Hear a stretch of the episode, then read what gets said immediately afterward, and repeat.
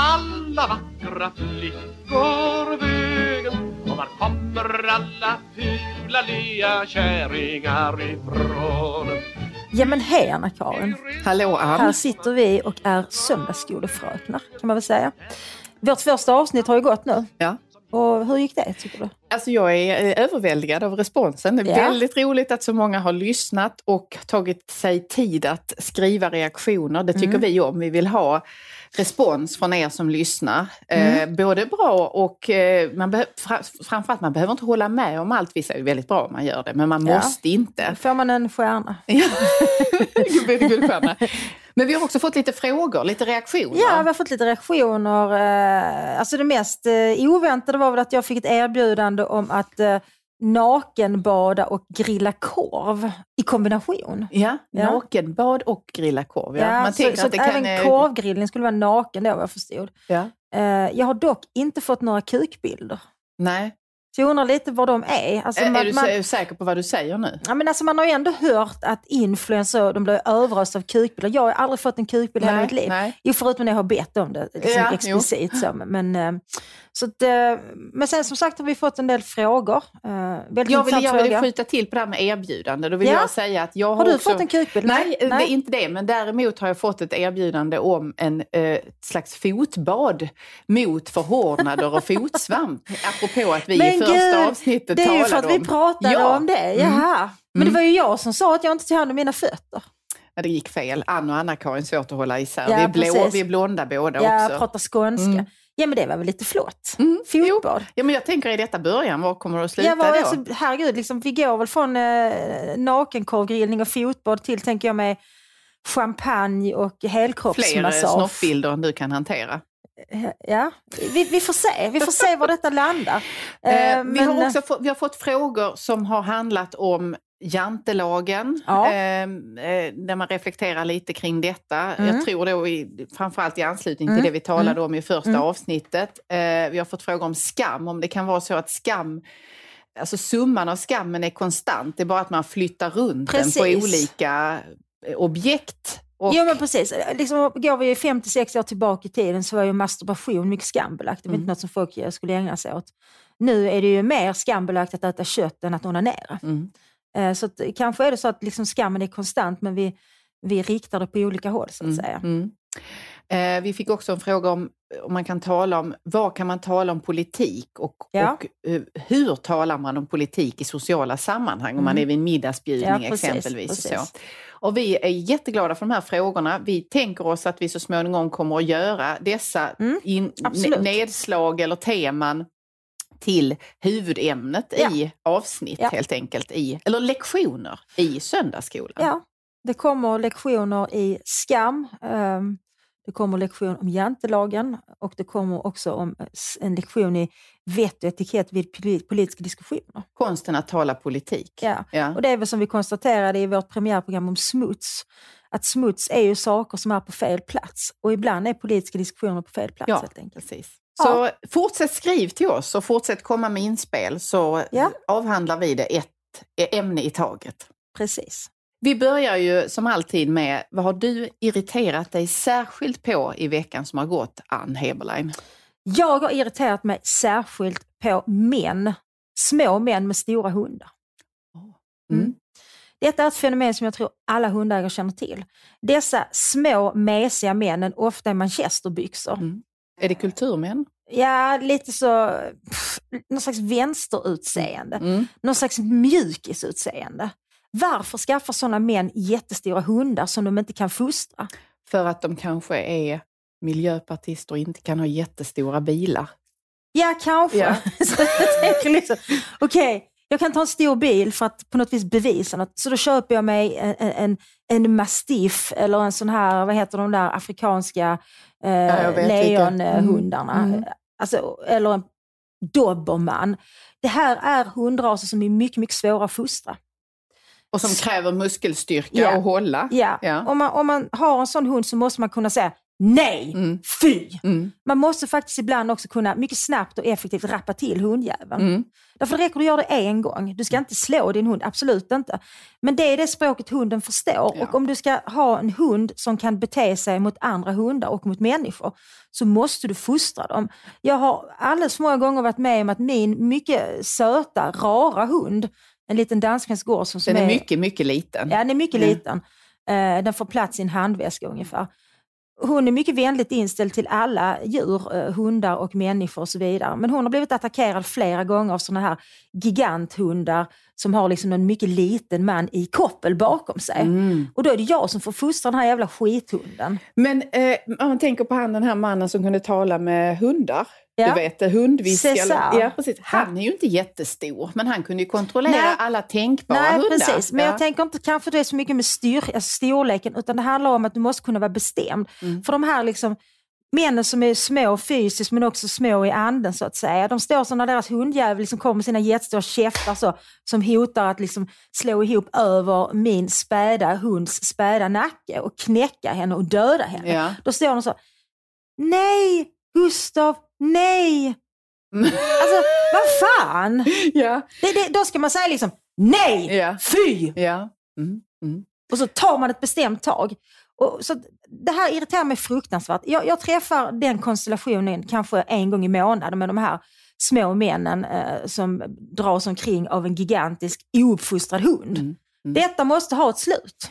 Det måste det. Ja. Och jag kan tycka att man ser ju precis det beteendet du beskriver kan man ju se också den här eftergivenheten eller att man låter så att säga den som ska ledas leda istället. Det ser vi ju eh, på många olika håll i samhället. Det finns ju en, en stor kategori föräldrar som beter sig Ja, ja, så precis. också. I- Det här är män som inte kan fostra sina barn Nej, heller. De kan nej. inte tukta sina kvinnor. Nej. De kan antagligen inte hantera anställda. Nej. Därför de kan inte vara bestämda. Och det måste jag säga, det får bli ett helt eget avsnitt sen. Manligheten, alltså denna manlighet som är i fritt fall. ja. Med Men män det- som där inte kan- kan, sätta gränser, ja. Mm. män som inte kan säga nej, Nej. män som inte kan vara liksom bestämda. Ja. Fy fan Men vad nu, dåligt. nu har jag ett, en perfekt övergång till Ja, vad jag vad har du Jag har på? irriterat mig otroligt mycket på detta, eh, denna, detta oskick att tala om kroppar. Alltså istället Ja. för att tala om människor eller kvinnor och män Åh, ja, så gud. säger man kroppar. Ja, Eh, ja. Senast jag hörde detta var i en diskussion eh, på radion om vaccinpass. Mm.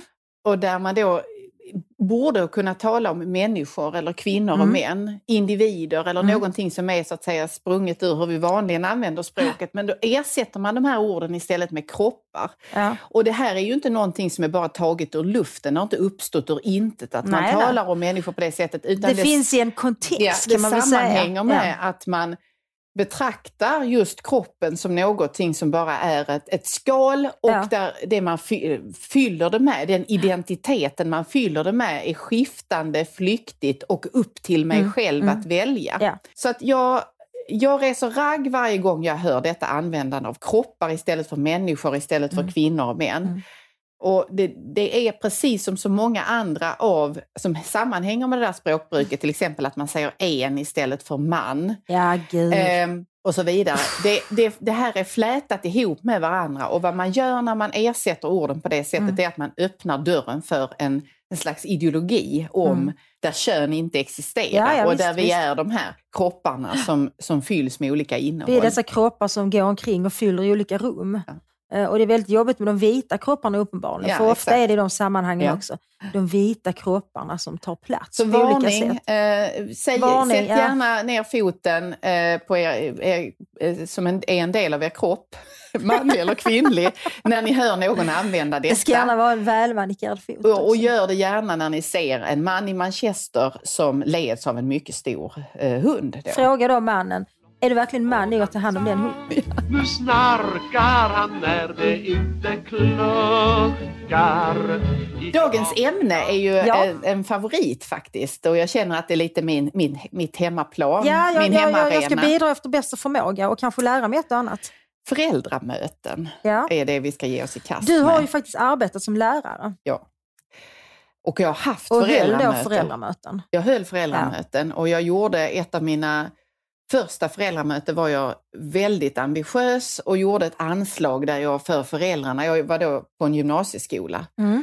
och berättade om vad jag hade för eh, idé om undervisning, vad jag hade för Mm. pedagogisk grundsyn, Mm, mm. hur jag gjorde Mycket för ambitiöst. att eh, uppfylla läroplanens formuleringar och allt möjligt talade jag om. Och min kollega som följde efter mig, med vilken jag delade klass då, Mm. eh, han tittade på mig, han hade många, många års erfarenhet, Mm. eh, vände sig till föräldrarna och sa ja, och jag undervisar i matematik. Och det vet ni ju alla vad man gör där. Vi räknar. Sen sa inte han mer. Sen sa han inget Han tyckte mer. det räckte. Ja.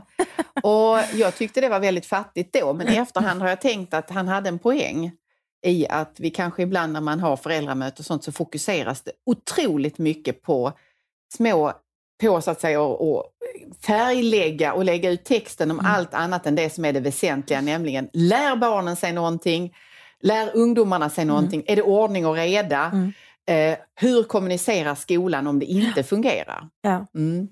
Vad tänker du om föräldramöte? Ja, alltså jag, har, jag har också undervisat, men jag har undervisat på universitetet och där håller man ju inga föräldramöten, tack och lov. Men, Det kommer nog, det kommer. Ja, men alltså, det är faktiskt förvånande att notera att de sista åren jag undervisade så hände det att föräldrar hörde av sig. Alltså studenter, det är ju vuxna människor. De ska betraktas som vuxna, men då var det ändå föräldrar som hörde av sig för de var bekymrade över att det var för svårt eller frågade hur ska min, hur- ska min lille son göra för att eh, få bra betyg och sådär. Det tyckte jag var lite konstigt. Men däremot har jag ju, jag har ju fött och fostrat tre barn. Så jag har ju bevistat många föräldramöten eh, på många olika skolor, för jag har också flyttat mycket. Och det där du beskriver med, med, med en lärare som berättar utförligt och som pedagogisk grundsyn, och så, så var det när jag hade barnen i skola i Lund. Mm. Och där tror jag faktiskt att en del föräldrar ville veta det. Men när jag hade mina barn i skola på Österlen, eh, jag bodde där i många år, i en liten byskola där i Gärsnäs.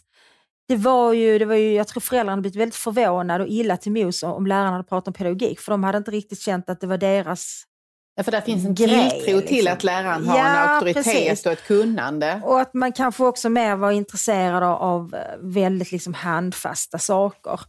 Just att det skulle vara, och det var, måste jag säga, det finns mycket att säga om skolan i Gärsnäs, den var inte bara bra, men det, det, var, det var rätt bra ordning och reda. Mm.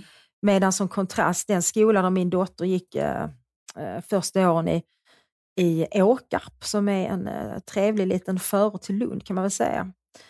När jag gick förbi med hunden vid ett tillfälle så tittade jag in i hennes klassrum och då satt alla barnen med hörselkåpor Ja. på sig.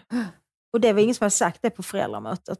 Uppenbarligen var det så stökigt i klassrummet så för att de skulle kunna koncentrera sig så fick de sådana stora gula som typ byggnadsarbetare Ja, har. precis. Och en sån sak hade jag gärna velat veta på ett föräldramöte. Men det, det du rör vid där är, det är liksom lite kärnpunkten i detta att skol, förä- kommunikationen mellan skola och förälder har idag Mm. mer tagit formen av att skolan ska upprätthålla en bild av att allt fungerar, Precis, precis. av att allting är härligt och mysigt Ja. och klassen har jättefin Ja. sammanhållning.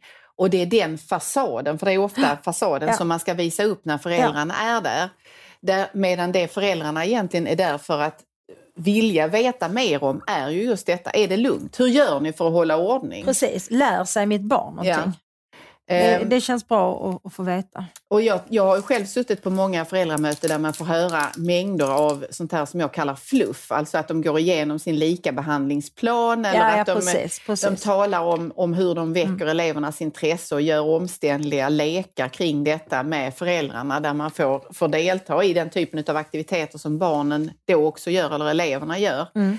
Och det där är för mig ganska märkligt faktiskt och eh, nästan till av någon liksom självplågande eh, i det. Jag håller med dig. Men, Helt. men jag tror att det finns också någonting här i om man ska typologisera föräldrar. För det har vi Ja. båda två varit som observatörer i vad är det för föräldrar, Ja. hur beter sig föräldrarna när de är på, Ja. på mötet. Och då är min bild att det finns den här typen som eh, har, är någon slags egoförälder. Mm. Alltså jag vill att allting arrangeras så att det passar mitt barn. Precis, precis. saker- Mitt barn ska vara centrum även i skolan. och de gör ju ofta de gör ju inspel, räcker upp handen som börjar med. Ja. Det är lite så här som Stina i Saltkråkan. Alltså, att, alltså mitt barn, eller hemma Ja, på min gata i stan, där finns det ett Det här barn. behöver mitt barn. Ja.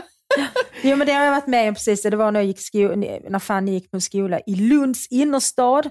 Det var mycket sådana här akademikerföräldrar. Det var ett föräldramöte där det var en pappa som var mycket upprörd över att hans barn inte läste tillräckligt mycket.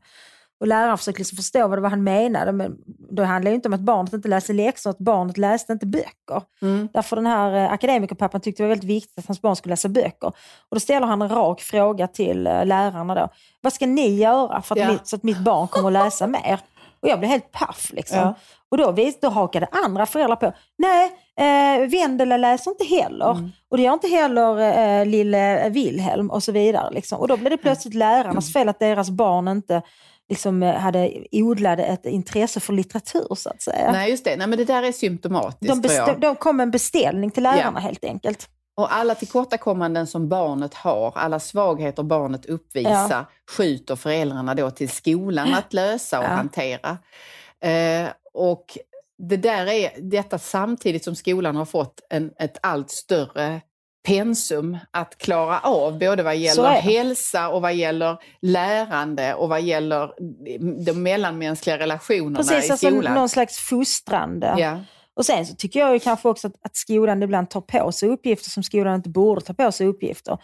Jag har liksom också haft barnen på, och det är under senare år de har varit på skolor som varit så, vi är en sockerfri skola Ja. och sådana grejer. Tänkte, men så, varför det? Sluta med det. Om Ja, det va- varför ibland det, kan det behövas liksom? lite socker för att bli pigg. Alltså ja, det men det gör så... väl ingenting om de kan få pannkakor Nej. med sylt på fritids? Nej, jag vet de har sockerfri ketchup eh, Ja. på mina barns skola också. Det är så, varför vill ni barnen illa? Det är ju äckligt. Ja, det är faktiskt äckligt. ja. Det som jag minns när, när jag gick i skolan, jag vet fan om det finns kvar längre, men den här vitkålssalladen som var blandad med lingonsylt, när man fick potatisbullar, så fick man inte bara Var den lingonsylt redan till. blandad med Ja. lingonsylt? Det var väl för att det skulle bli mindre sött, för när man äter potatisbullar så vill man ha lingonsylt Ah, Ja, till. ja. Men då fick vi inte det, utan då hade de förstört lingonsylten genom att blanda in massa riven vitkål. Det är vidrigt. Nej men det är samma igen där, varför Ja. vill man barnen illa? Jag förstår inte det. Men om vi har den här kategorin med egoföräldrarna så Ja. skulle jag vilja säga att en annan kategori som ofta finns på ett föräldramöte är mysföräldrarna, alltså de som bara vill att det ska vara kul i skolan. Ja, och det ska vara precis. roligt. Det gör inte så mycket om de, de Nej, behöver. det vikt- gör ingenting om de lär sig någonting, men det är inte huvudsaken. Nej, det liksom. viktigaste är ändå att de får goda vänner och har det kul där. Och Ja. om de bara har det roligt så lär de väl sig mer, eller hur? Ja, Eh, och det gör ju att det blir väldigt så att säga kravlöst både från skolan Ja. och från föräldrarna i sig. ja.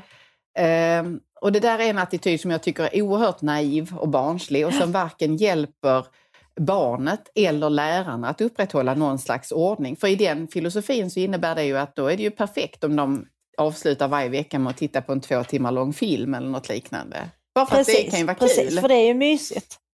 Eh, jo, sådana föräldrar finns väldigt mycket. Och sen blir de förvånade någonstans i högstadiet när de inser att oj, mitt barn har så dåliga betyg så att han eller hon kommer inte att komma in på eh, den gymnasielinje som jag föreställer mig. För de här mysföräldrarna är ändå föräldrar som har vissa förväntningar på sina barn. Ja. Men de tror att de förväntningarna ska liksom infrias utan att de behöver anstränga Ja, de sig. infrias om de har roligt och är Precis, glada. För Mm. de orkar inte det här att de ska tjata på barn göra läxor kanske, eller liksom, för, för det är ju tråkigt. Ja, nej precis. Man vill inte vara en tjatig förälder. Nej. Har blivit en madame skunk bak och fram Sen så finns det kategorin föräldern som blir arg och jag måste nog erkänna att det är jag då. Ja, Alltså jag blir arg om jag hör saker. Jag kan bli arg under mötet också om det är någon som säger någonting som är helt uppåt väggarna ja. eller Jag, liknande. kan, jag kan känna igen mig i detta. Eh, och att jag begär ordet om och om igen. Ja. Och jag kan till och med göra det som är nästan förbjudet, att jag anför då att jag faktiskt kan någonting om just detta med skola Det alltså, och jag är pedagogik. faktiskt lärare själv, säger du det? Det har hänt. Ja, det har till och med hänt, Ann, att jag har sagt så här. Nu är det ju så här att forskning visar att. Oj, Ja, alltså då tar man in med storsläggan Ja. verkligen. ja Ja. precis. Men det är, det, det är väl för att jag då kan tycka, det är ju en del av problematiken idag i skolan att man faktiskt har snöat in på metoder och på sätt att Mm. bedriva undervisning som har varit helt på tvärs med hur lärande går till. Ja. Och då sitter man ju lite och bankar huvudet i väggen om man som förälder vet att det där är fel sätt att arbeta Ja, på. ja, visst, Ni visst. arbetar så att de lär sig mindre och sämre. Ja.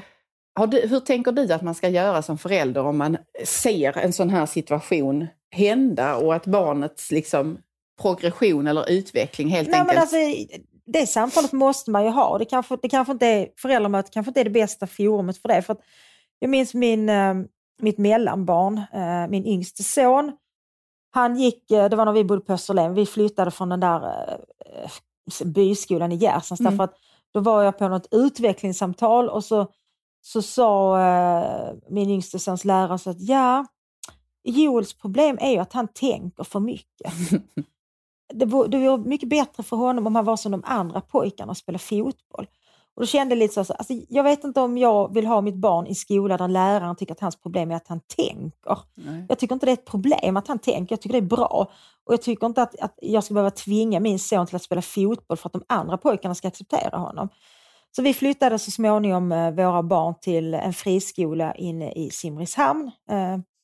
Ett föräldrakooperativ med kulturprofil naturligtvis. Mm. Och där gick ju bara, alltså i folkmun kallas den skolan för bög och bohemskolan.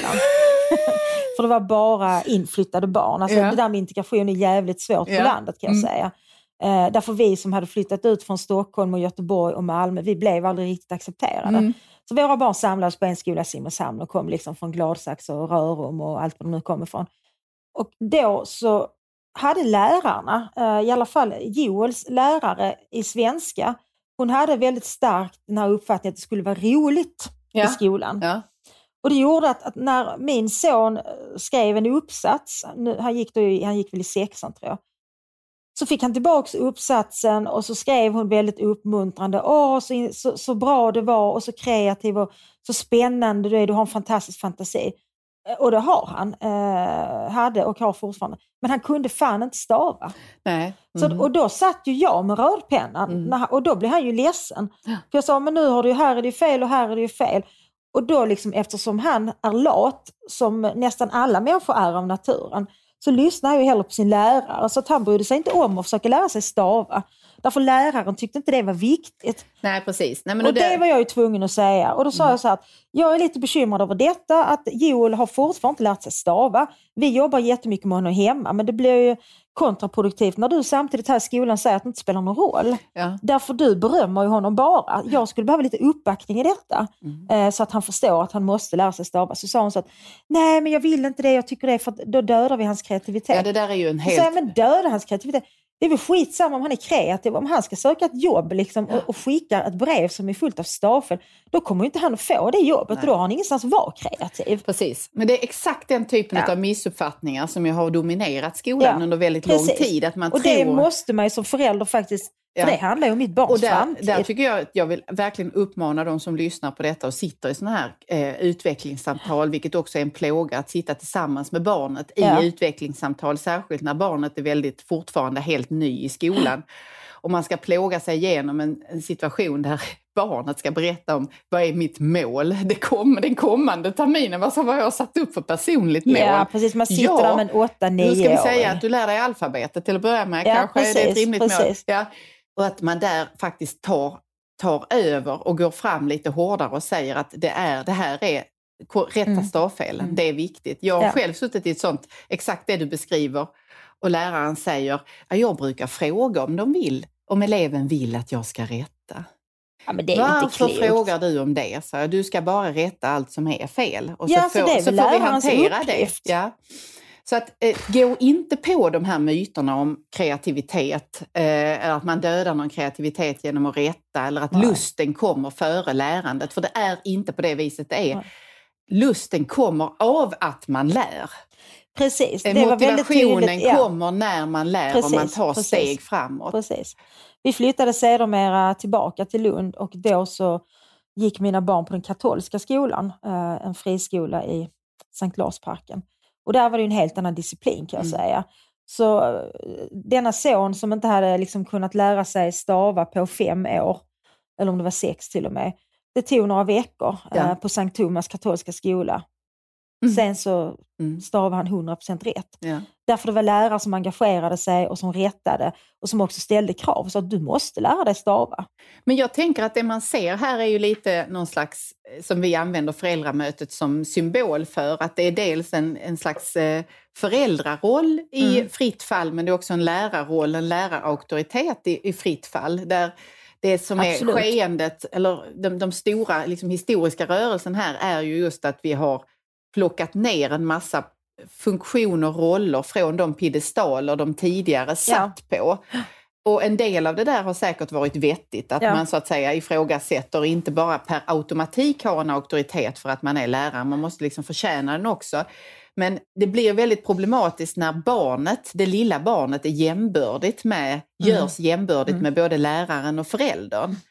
För det är barnet inte. Nej. Nej. Utan hela skolan går ut på att den som kan något lär den som ännu inte kan något. Det är ju det som något. är så att säga, modellen och strategin, eller hur? Det borde vara på det ja. sättet, men ibland genom allt det här pratet om att barnets perspektiv och barnets erfarenhet måste komma först, så har ju lärarna tvingats tillbaka så till den grad att det är väldigt svårt att, att så att säga gå fram och säga att här är här är detta jag har mm. beslutat att vi ska göra och detta är din roll mm. och hur, så här ska du gå på mm. det. Det finns ju det, men även om, om jag nu inte har... Jag, jag har ju undervisat på universitetet som sagt och där har jag inte haft föräldramöten, men jag har ju gått sådana här pedagogiska utbildningar, mm. det måste man göra. För att få en lektorstjänst så måste du ha läst universitetspedagogik också. Och då fick vi ju lära oss sånt här som att, att studenterna, alltså vi pratar nu om vuxna människor, de kunde inte hålla koncentrationen, koncentrationen mer än om det var tre eller fyra minuter. Nej.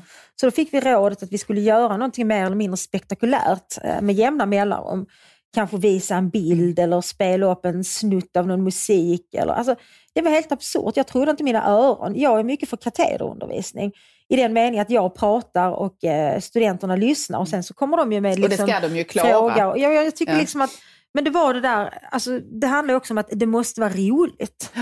Jag tyckte det var mycket tråkigt att skriva en doktorsavhandling, mm. ofta. Och det är ofta mycket tråkigt att skriva böcker generellt. Eh, men man måste stå ut med att ha tråkigt om man ska åstadkomma någonting. Ja, och om man gör det kan man få till sist hamna i en sån här trevlig situation när man sitter och pratar tillsammans. Ja, du och precis, jag gör precis. Nej, men, ju, men man kan liksom inte hoppa över Nej. allt det där, alltså Sitt, grunderna. Uthåll, det som kräver uthålligheten. Ja, Nej, sitt det, på din röv, ja. det måste man göra. Och det, det, är det jag tror att man tränar alldeles för lite på i skolan idag. Men ja. jag, jag gör ibland i mitt jobb sån här besök i, hos lärarstudenter som ja. Eh, ska visa upp sin undervisningsskicklighet och hur de är, är, i klassrum. Och de gör ofta mycket, mycket korta genomdragningar och sen mm. är merparten av tiden att eleverna då ska samarbeta i grupp eller ja, arbeta självständigt. Själva, och, så. Ja, och då är nästan alltid min respons till den här lärarkandidaten att du måste göra noggrannare genomgångar. Du måste ja. ta dig tid och förklara och sätta sammanhang. Och då svarar den här lärarstudenten mig att ofta så här att fast vi har fått instruktioner att vi inte får lov att prata för länge därför att man har Aha. ofta en så pass disparat elevgrupp. Ja, ja. Så att där är ett antal olika diagnoser eller mm. problem mm. som gör att man då, eh, eller funktionsvariationer som gör mm. att de klarar, många av dem klarar inte längre än tio minuters Nej. fokus. Men du, vad tycker du om det här som man hade när, när jag gick i skolan? Sagt när du gick i skolan, då hade man sådana här så kallade OBS-klasser. Vilket innebar att de barnen som då hade, då talar man ju inte så mycket om bokstavsdiagnoser, eh, utan då var det de som hade svårt att koncentrera sig eh, som hamnade i obs-klass. Jag, tycker, jag, jag vet att man har behållit det i Finland. Mm. Uh, nu tror jag faktiskt att man tog bort det där också, jag minns inte riktigt. Men, men man behöll den här möjligheten då för elever med eh, något svårt att koncentrera sig, behöll möjligheten för dem att vara i en speciell klass med speciell pedagog och kanske flera pedagoger för att de här barnen behöver ju ofta mer hjälp. Mm.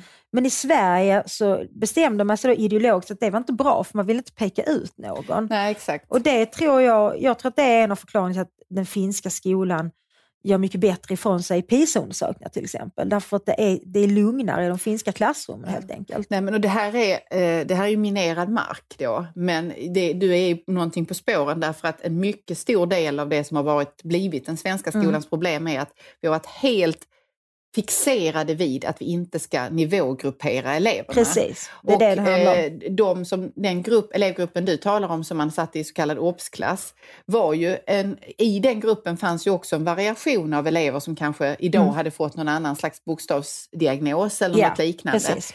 Men kärnan är ju att ibland kan man behöva separera ut elever så att man kan möta dem, mm. eh, de som är på i, mm. en viss nivå och så vidare. Men där har vi ju liksom suddat ut alla sådana skillnader och låtsas som att alla ja, ja. kan vara tillsammans. Med den konsekvensen att den nivån måste sänkas totalt sett för hela gruppen. Ja.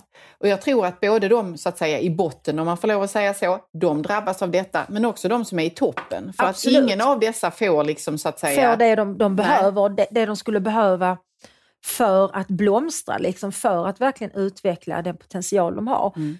Och Det tycker jag är intressant. Liksom, under de åren jag undervisade på universitetet så ändrade sig ju, vad ska vi säga, studentgrupperna så tillvida att, att när jag började undervisa så fanns det ju en, en, en mindre grupp som var ganska svaga. Och sen fanns det en mindre grupp då som var briljanta. Och sen så var det en stor grupp liksom kompetenta och dugliga studenter, om man ska använda det ordet. Det som har hänt under åren är att den gruppen av liksom kompetenta och dugliga, den har blivit mindre. Utan nu är det en större grupp som är väldigt svaga. Eh, och sen så är det ungefär samma eh, antal som då är eh, riktigt briljanta. Och då menar jag liksom, med briljant menar jag studenter som, som är riktiga studiebegåvningar och som också ofta har med sig kunskaper som de har inhämtat på egen hand. Mm. Alltså de kanske har suttit och läst eh, allt. Där är ofta någon, jag har undervisat i etik, så jag har alltid någon ung man som är förläst på Nietzsche, brukar det alltid vara. Mm, Och då har mm. man kanske någon student som har suttit och läst allt av Nietzsche, så de finns kvar. Men, men att den här stora gruppen av medelpresterande har blivit mycket mindre, det tycker jag är noterbart faktiskt. Ja. Och det tycker jag säger någonting om hur den svenska skolan fungerar. Mm. Mm. Att det är färre som faktiskt kommer med tillräckliga kunskaper. ja, exakt. Av midjan så smal Så att royal Där är ju också, om jag tittar på, tittar man på lärarutbildningen som ju är, alltså det vi började ju tala om hur ett föräldramöte Mm. gestaltar sig olika obehagligheter vi har varit med om kopplat till det. Detta har ju också att göra med vilka blir lärare idag? Ja. Alltså där, om vi går tillbaka ett, ett eh, halvt sekel i tiden så var det ju, och lite mer, så, så handlade det om att det var ett statusyrke. ja. Och det var, eh, någ- det var människor med väldigt Mm. stort, eh, de hade förvärvat ett stort bildningskapital Mm. och de såg också som sin uppgift att föra det, Mm. denna bildnings, eh, detta bildningsarv vidare. Precis. Eh, men där det de facto är så idag att de som söker till lärarutbildningen, de som fullföljer Mm. lärarutbildningen är studenter med, med svaga meritpoäng in, så att säga. Mm. De har inte varit några stjärnor i skolan själv. Nej, alltså det är inte den, det är inte den bästa, den, den duktigaste eleven i klassen som blir lärare Nej. idag. Men, och jag, för mig är det en sån här, det finns en tragedi som vilar i detta. Där, vad, är, vad gör det egentligen med ett land Mm. när de som så att säga ska ha läraryrket är en oerhört viktig Mm. kategori i samhället. Det är det verkligen. Eh, om det då är så att vi får liksom väldigt skrala element Mm. in i den, det, det, hela den arenan, hela Ja. det fältet. Där man kanske inte kan, man, har inte, man är inte en läsande människa själv ens. Man, man är inte intresserad av litteratur, man har inte, den, så att säga, man har inte referenserna på plats. Nej. Nej, men det, är ju, det är ju väldigt lätt att komma in på lärarutbildningen idag och det gör ju att det blir ju liksom ett, ett sistahandsval för ganska många. Om man inte kommer in någon annanstans så kan man faktiskt alltid bli lärare för det är ju en säker yrkeskarriär så tillvida att det finns ju jobb. Ja. Och Och, det är det är, ganska bra betalt idag faktiskt också, Ja. för lönerna har ju gått upp men så att säga statusen har inte följt med Nej. där. Nej, det är sant. Alltså, det är bättre betalt idag, men samtidigt är det ju så, och det här är ju generellt för alla universitet och högskoleutbildningar, att det lönar sig väldigt dåligt att utbilda sig i Sverige idag. Mm. Eh, om vi tittar på Europa som helhet så är Sverige det land där det lönar sig minst att utbilda sig. Det vill säga att, att det är, en, väldigt, det är en, en ganska liten skillnad mellan människor med en universitetsutbildning eh, och med människor som inte har en universitetsutbildning. Eh, och sen så har vi ju då liksom eh, vårt studiemedelssystem där jag hörde nu häromdagen att eh, Socialdemokraterna vill höja räntan på studiemedel Mm. så att det ska bli ännu dyrare att låna och sen betala tillbaka. Och förklaringen till detta torde vara att det är så många som inte betalar tillbaka eftersom det är många som helt enkelt lämnar Sverige. Ja. Och då, kan man inte, då kommer man inte åt deras pengar så att säga. Nej. Så då vi som stannar kvar här och redan är liksom sjukligt högt beskattade ska då dessutom behöva betala högre ränta Mm. på våra studiemedel för att en del skiter i att betala tillbaka Mm. helt enkelt. Det är Mm. mycket dåligt tycker jag. Ja, det är det. Det är så mycket som står och faller med att Mm. skolan fungerar Mm. i ett samhälle. Och vi har under flera, flera decennier sett att den svenska skolan fungerar riktigt illa. Mm. Och den så att säga, spottar inte ur sig det den klarade av att spotta ur sig tidigare.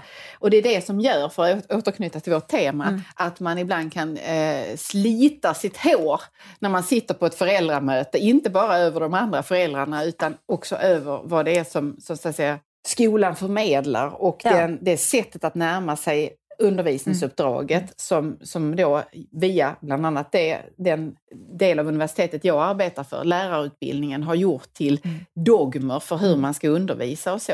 Och det där är en, en, eh, en tragedi skulle jag säga. Men jag, jag tänker att vi... Förlåt, du skulle säga? Ja, nej, men jag tänker att, att du har helt rätt i det, att, att det som skolan förmedlar, det präglar ett helt samhälle. Alltså för jag tänker att skolan idag är demokratisk på ett sätt som inte är helt lyckat. Alltså Nej. demokratiskt i den meningen att eleverna själva ska sätta sina mål och att eleverna ska tycka till om allt möjligt och att de blir väldigt liksom upplysta om sina rättigheter. Eh, men man talar inte så mycket om elevens skyldigheter, för eleven har ju också en skyldighet. Alltså skolplikten, det är ju tre parter i skolplikten. Alltså dels är det ju skolan som ska se till att, att eleven kan uppfylla sin skolplikt genom att tillhandahålla undervisning och så vidare. Eh, Och sen så är det ju föräldrarna som ska se till att barnet faktiskt är på plats och också förbereder sig. Och sen är det ju eleven som ju är ytterst eh, ansvarig Mm, för, mm. för att skolplikten uppfylls Mm, naturligtvis. mm. Men det tycker inte jag att vi förmedlar i särskilt hög utsträckning till eleverna heller. Nej. Det är i alla fall aldrig någon av mina barns lärare som har berättat för dem om vad skolplikten innebär och vilka skyldigheter de har så att säga. Nej, nej, nej, det är ju mer barnkonventionen och rättigheterna precis, man det fokuserar det. då. Precis, ja, precis. Och att man gör att man har väldigt mycket jag tycker väldigt mycket tid också går åt till att göra små olika slags kampanjer eller manifestationer av olika slag som handlar om Ja men det kan vara klimatet och rasism exakt, och exakt. grejer. Det är en massa liksom. teman av det slaget som kanske, visst det kan finnas poänger i detta, men varför inte bara involvera det i ämnesundervisning istället för att Exakt. göra det till de här öarna som blir smått obegripliga Ja men då för blir det ju barnen. mer liksom Alltså lektioner i moralisk fostran och det är ju det vi gör här. Ja. Det ska ju inte skolan göra. Har blivit en madam med skunk bak och fram Men vi kanske ska avrunda med lite råd till lyssnarna Ja. hur man ska ta sig igenom föräldramöte med Det- bästa möjliga resultat. Ja men det tycker jag låter som en bra idé. Ett råd för mig då, från mig är att eh, inleda aldrig någonting där du bara eh, eh, där du vilar på vad ditt barn har sagt eller gjort. Nej. Utan gör varje fråga och inspel så generellt du kan. Mm. För då kommer du ha större chans att få fler föräldrar med dig Ja. och kunna bilda opinion mot läraren ifall det är det du behöver. Precis, för då handlar det inte bara om ditt barn. Liksom. Nej. Nej. Gör dina inspel med omsorg. Och Spill inte ditt krut eh, för snabbt. nej, jag tycker också att man kan vara tuff i att pressa om det är så att man sitter på ett föräldramöte där man, en väsentlig del av tiden går åt till det här fluffet Mm. eller till olika slags konstiga övningar där man ska leka att man är elev och allt sånt där. Pressa gärna för, eh, lärarna på att få grepp om hur säkerställer ni att Ja. eleverna faktiskt lär sig någonting? Hur kunskapsmäter ni? Ja. Och hur kommunicerar Alltså ställ, ställ konkreta frågor som är mer, eh, vad ska vi säga, som, som kräver någon slags fakta. Ja. Som inte bara handlar om att vi tycker att det ska vara så här. Och, ja. Finns det problem tycker jag också att man ska sätta datum för när de här problemen ska vara lösta eller Mm. återkopplade. Säg att om två veckor kan vi bestämma då att ni så att säga svarar på Ja. den här frågan som Ja. vi föräldrar nu har ställt. Det är för övrigt ett gott råd i alla sammanhang. Att man säger det att klockan 12 vill jag att soppåsen ska vara utburen. Ja, exakt. Sen det här är ett mycket viktigt råd. Se till att du har vin hemma efter föräldramötet. För Ja. om det vill sig illa och du får eh, blodstörtning eller något liknande, Ja, ja. eh, då kan du snabbt eh, knäcka snabbt, en halv eller en hel flaska vin. när. Återhämta när du kommer hem. Men det, det är ett mycket bra råd. Jag känner inte att jag har något att tillägga faktiskt. Ja, man kanske ska försöka liksom också behålla sitt lugn och inte brusa upp i onödan. Eh, för det är inte gynnsamt att Nej. göra sig till ovän med barnens lärare. Det är det inte. Och det, jag kan ju själv bjuda på det som avslutning. Alltså jag gjorde en gång på ett mycket dåligt sätt där jag, mitt barn kommer hem och berättar om något förlopp på skolgården när hon har blivit tillsagd. På ett mycket orättvist sätt, Ja. tycker jag då som hennes moder. Ja, Eh, och du är ju helt objektiv. jag är ju helt Ja, objektiv. Så jag sätter mig och skriver, hamrar ner ett mejl omedelbart där jag Ja. Säger att tydligen har då eh, X och Y inte fått lov att eh, leka med hopprepen på det här och det här sättet. De Ja. lekte häst eller något Ja. sånt där du vet, Ja. på klassiskt vis. Då. Varför har ni tagit ifrån dem hopprepen eh, med argumentet att de bara måste hoppa med dem, inte får lov att liksom låta fantasin flöda och vara kreativ och hitta på något Där annat? fick de inte vara kreativa. Nej. Och jag var mycket arg och jag skrev långt och omständligt varpå denna stackars fritidspedagog svarade ganska omedelbart och förklarade för mig att de små flickebarnen hade ju använt detta till att binda varandra runt halsen och liknande på Ooh. ett sätt som kanske inte direkt förde tankarna till en snäll lek. Då, va? Varpå jag avslutade med ett mejl där jag sa Bra, säg till dem mer! Så det, det är där, sansa dig. Ställ frågor på Precis. många olika sätt när ditt barn kommer och är Ja. upprörd över någon orättvisa. Ta reda på exakt Ja. vad som händer. Anta att ditt barn också har någon skuld i det som har skett. Ja, precis. Mm. Utgå inte från att ditt barn alltid är oskyldigt. Det är de ju dessvärre inte. Tyvärr alltid. inte. Nej. Det är om detta. Det gäller att hålla stilen överallt. Också Också, i klassrummet på föräldramötet. Vi hörs nästa söndag. Hejdå. Hej då! Tar alla vackra former vägen? Och var kommer alla hakorna på makorna ifrån? Nu är den stora färgfesten i full gång hos Nordsjö Idé och Design. Du får 30% rabatt på all färg och olja från Nordsjö. Vad du än har på gång där hemma så hjälper vi dig att förverkliga ditt projekt. Välkommen in till din lokala butik.